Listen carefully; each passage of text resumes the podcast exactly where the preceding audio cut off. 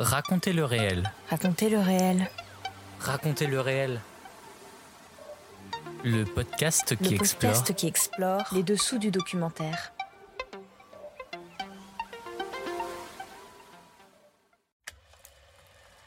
Hors série, le FIPADOC continue.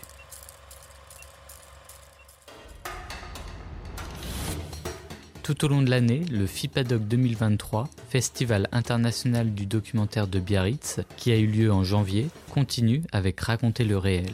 Nous sommes allés à la rencontre de 18 réalisateurs et réalisatrices qui ont été sélectionnés. Aujourd'hui, je reçois la réalisatrice Audrey Glohagen qui vient nous parler de son documentaire Les fantômes du pétrole, qui a reçu le prix pour les femmes dans les médias au FIPADOC 2023 et visible gratuitement sur France.tv jusqu'au 28 juin 2023.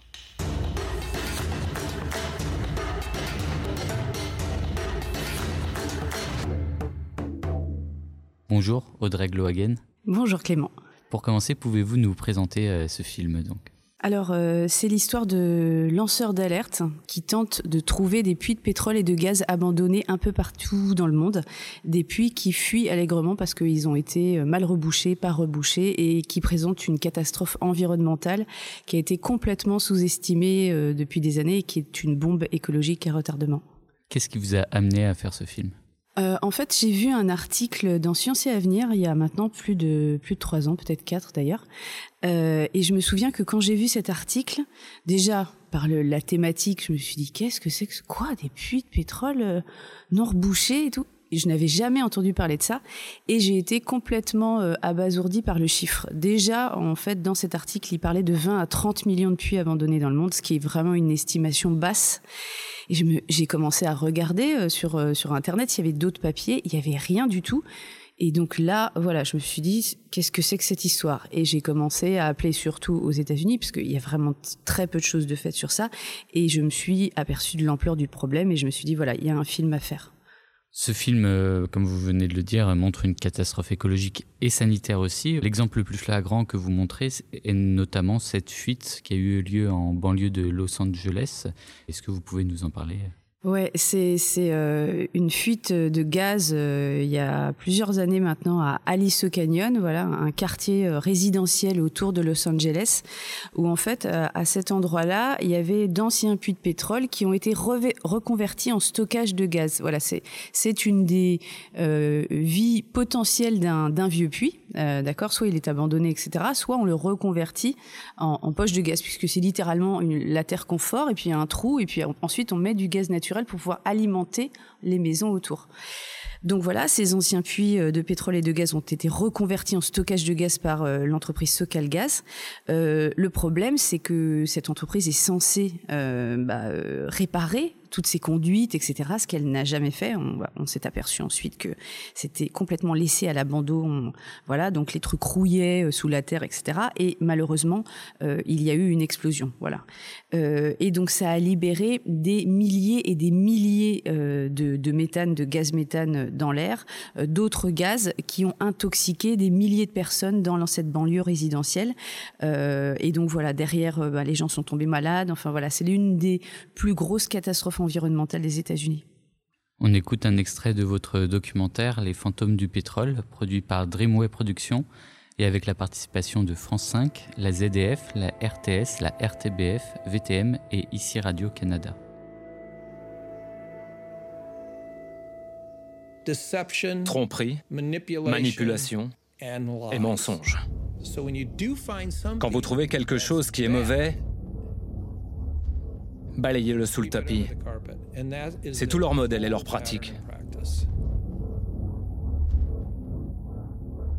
Je suis docteur en médecine. Les gens ont commencé à se plaindre de toutes sortes de symptômes inhabituels en soins d'urgence. Ils arrivaient et se plaignaient d'un mal de tête, d'un saignement de nez, d'une éruption cutanée, de nausées, de vomissements, de diarrhée. Ils avaient une combinaison de tous ces symptômes, ce qui était très différent des gens que je voyais défiler depuis 25 ans. Je me suis dit, qu'est-ce qui se passe? Ça m'a interrogé.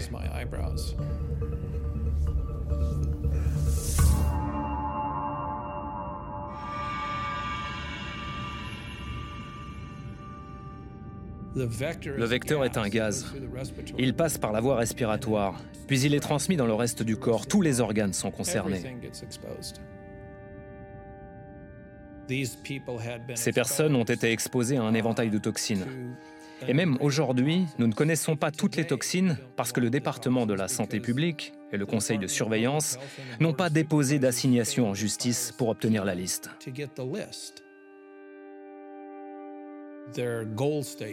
Leur objectif est normalement de partager des informations, de se soucier de la santé, de prendre soin des gens, etc. Est-ce que je pense qu'ils ont agi comme ça? Absolument pas. Voici la lettre que j'ai reçue et que d'autres médecins ont reçue du département de santé publique. Comme vous pouvez le voir, leur demande est, c'est écrit ici, Évitez de faire tout test toxicologique, ceux-ci ne sont pas recommandés et sont peu susceptibles de fournir des données utiles pour l'évaluation clinique des patients. Et vous avez fait quoi Tout l'inverse. Le médecin devient un lanceur d'alerte aux yeux de la communauté de Porter Ranch. Mais quelques semaines plus tard, il devient aussi l'homme à abattre. Ok, vous savez tous évidemment qui je suis. Et je vous remercie beaucoup de me recevoir. Ça a été un plaisir de travailler avec tout le monde. Je veux être transparent en ce qui concerne une question qui, je dois l'admettre, me met un peu en colère. Vous êtes au courant. J'ai été licencié de mon poste. Isolé, le médecin décide malgré tout de poursuivre ses tests toxicologiques sur les habitants. Il découvre dans leur organisme un taux anormalement élevé de benzène, un composé du pétrole brut, un composé cancérogène. Comment avez-vous euh, réussi à trouver euh, tous ces puits? Parce que malheureusement, ce n'est pas qu'une question américaine, c'est une question en fait mondiale. Ouais, c'est une question mondiale. Euh, alors déjà, je crois que c'est le film où j'ai le plus euh, lu de, euh, documents. C'est phénoménal. La dernière fois, j'ai réouvert ma bibliographie, tous les articles que j'avais mis de côté. Ça n'est jamais arrivé quoi. Je j'ai euh, j'ai des, dossiers, des sous-dossiers, des voilà, c'est un truc de dingue. Il y a même des pays en fait que je j'ai pas pu investiguer euh, pour la suite. C'est-à-dire que j'ai fait un énorme travail euh, au début sur, euh, par exemple, il y a, a quelqu'un qui m'a parlé de tu devrais aller dans les ex-pays de l'Union soviétique. J'ai investigué aussi les, les, pays du Golfe du Mexique, d'Afrique. C'est en fait chaque fois qu'il y a un puits de pétrole, il y a cette problématique. Donc en France, c'est la même chose. On a 12 500 puits de gaz et de pétrole abandonnés. Donc certains sont sous contrôle, mais d'autres, on ne sait pas comment ils ont été rebouchés, est-ce qu'ils fuient ou pas. Voilà, c'est il faut vraiment comprendre ça. Dès qu'il y a un puits de pétrole, il y a potentiellement ce problème. Donc, comme à peu près tous les pays ont tenté à un moment de faire euh, leur, euh, leur ruée vers le pétrole, voilà, nous, euh, c'était en Alsace, par exemple, on appelait ça notre Texas. Euh, c'est un, une, une, problématique mondiale. Maintenant, c'était un film de 70 minutes, donc il fallait que je me concentre sur certains pays. Donc, je suis allée en Allemagne, en mer du Nord, où il y a énormément de puits de pétrole et, et de gaz abandonnés là-bas, et essentiellement aussi aux États-Unis, parce que on va dire que les lanceurs d'alerte majoritairement sont là-bas. Voilà, c'est une question qui commence à émerger depuis à peu près quatre ans là-bas, et, et c'est là que j'ai trouvé des gens qui sont encore hein, de chacun un peu de leur côté, hein, qui cherchent à faire émerger cette question. Euh, mais c'est là-bas que j'ai concentré la majorité du film pour cette raison-là. La, la, question aussi qui, je pense, euh, saute aux yeux quand on regarde euh, votre film, c'est comment des grosses sociétés euh, qui brassent des millions, des milliards de dollars peuvent être aussi irresponsables euh, et pourquoi? C'est vrai, ça vous étonne ça? Moi, pas du tout. Euh, pourquoi Bah, because money. Reboucher un puits, euh, ça peut aller de euh, 4000 dollars à 30 millions de dollars. Voilà, on voit dans, dans, dans le film euh, un problème majeur au, Texas où on a laissé un, puits euh, faire jaillir une eau nocive depuis euh, des décennies. Et aujourd'hui, pour reboucher ce, puits, ça coûterait entre 30, 40, 50 millions de dollars, tellement l'ampleur du problème est, est terrible. Donc c'est de l'argent, voilà. Et il faut quand même comprendre que l'objectif d'une compagnie, c'est de gagner de l'argent, mais pour gagner de l'argent, c'est aussi ne pas en dépenser. Voilà, reboucher des puits. Si on peut ne pas dépenser cet argent, voire différer euh, ce, moment-là, c'est toujours de l'argent qui rentre en plus dans la poche de l'entreprise, dans la poche des actionnaires. Donc non, moi ça ne m'étonne pas du tout. Euh, après, pour être euh, voilà aussi tout à fait logique avec cette cette problématique, je crois aussi qu'il y a eu une, une, époque au tout début, on va dire, de, de l'histoire du forage du pétrole, la question environnementale était n'existait pas. Voilà ça on savait pas on, forait et puis et puis voilà et puis hop on, faisait un trou on prenait le pétrole et le gaz puis on allait au trou suivant quoi. C'était ça c'était il y a quand même euh, un siècle plus d'un siècle. Donc j'ai envie de dire je suis plus euh, euh, clémente pour euh, ces entreprises là voilà même si ça me semble dingue aujourd'hui, je, je, je, me dis dès qu'on touche à la terre, c'est sûr qu'il y a une conséquence. Mais bon, allez, admettons. Mais le problème, c'est que c'est pas que les entreprises il y a un siècle. C'est-à-dire qu'encore aujourd'hui, des entreprises essaient de différer le problème, laisser euh, des puits euh, qui sont sans surveillance pour pouvoir euh, attendre le plus longtemps possible avant de leur boucher. Enfin voilà, c'est pas c'est pas qu'un problème d'industrie ancienne. Vous avez essayé d'interviewer des membres de ces entreprises? Tout à fait. Je crois que c'est le record euh, du, film où j'ai eu le, de non-réponse. Euh, ce qui prouve vraiment l'impunité de cette industrie. C'est-à-dire que c'est même pas. Euh, J'avais souvenir, j'ai fait un film il y a quelques années sur la toxicité des tampons pour les femmes, qui était pareil une enquête de santé publique internationale où on avait lancé nos propres analyses sur les tampons, etc. Et quand on a eu ces analyses qui montraient des polluants euh, dans les tampons, j'ai tenté de joindre les entreprises en passant par le lobby euh, euh, de cette industrie-là. Ils étaient très embêtés, ils m'ont mis du temps à répondre et finalement c'était non, mais au moins il y avait une réponse. Là, ce qui est complètement dingue, je ne peux pas dire le nombre d'entreprises que j'ai sollicitées, euh, soit pour tourner, soit pour un droit de réponse, puisque j'allais parler d'eux. Euh, déjà, il est parfois difficile de trouver un mail, un service de presse. Il y a carrément des compagnies pétrolières, des grosses qui n'en ont pas. Ça, c'est très révélateur. Euh, et ensuite, silence radio. C'est même pas oui, non, peut-être, mais rien. Des relances, rien. Ça prouve vraiment, à mon sens, l'impunité de cette entreprise. Vraiment. L'impunité aussi, elle se voit dans le film à travers un autre exemple, c'est-à-dire que quand une, entreprise euh, est capable en mer du Nord euh, de d'avoir des énormes plateformes pétrolières, de démonter juste l'eau et de dire on laisse le bas, euh, et pour ça de s'assurer du soutien du gouvernement britannique et, d'y arriver, ça veut dire que voilà, ça montre la puissance de l'industrie. Voilà. Est-ce que euh, vous pensez que ça va changer dans le bon sens? Parce que la fin du film, ah, il y a un côté bien dans le sens où on a envie de, Il y a une prise de conscience. Voilà, il y a une prise de conscience exactement. Il y a un autre côté aussi où en fait on se dit qu'il y en a énormément Voilà. partout dans le monde. Euh, moi, je pense que ça peut changer, sinon je ferais pas de film.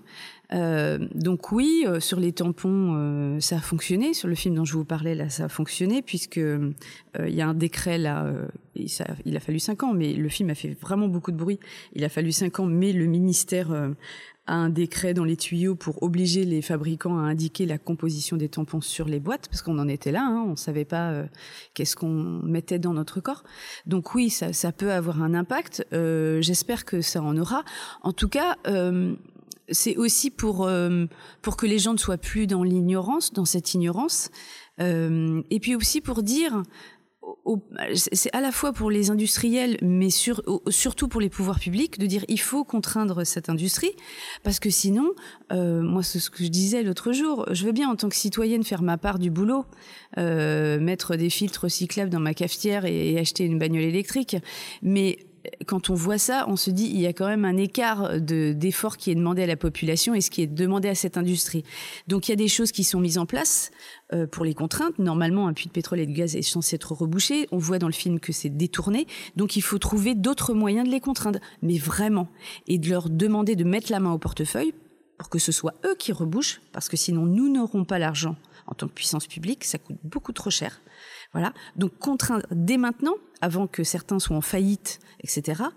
Euh, avant qu'ils disent euh, on fait le maximum de cash possible avant que cette industrie euh, soit terminée, parce que ces, ces jours sont comptés, hein, pour les contraindre à mettre la main au porte-monnaie et qu'ils aient plus le choix et qui rebouchent tous ces puits. Pour conclure, s'il fallait mettre en avant un élément de votre film, une citation, un passage qui vous a marqué ou pour donner envie aux auditeurs de, voir ce film, quel serait-il? Oh, ce serait forcément l'interview d'Ashley, cette euh, Texas rancheuse euh, qui euh, qui est une femme qui, a fait fortune dans les bitcoins, qui a voilà énormément d'argent et qui a un énorme ranch au Texas et sur lequel Chevron, l'entreprise Chevron, a laissé des, des, centaines de puits abandonnés et il y a eu un accident, etc. Donc elle est vraiment déterminée à les poursuivre et elle dit dans le film euh, ils vont pas avoir qu'un seul procès, ils vont en avoir des milliers. Genre, si tu me fais chier, je te bute. voilà. Merci Audrey Glohagen. Merci Clément. On rappelle que votre documentaire Les fantômes du pétrole est visible gratuitement sur France.tv jusqu'au 28 juin 2023.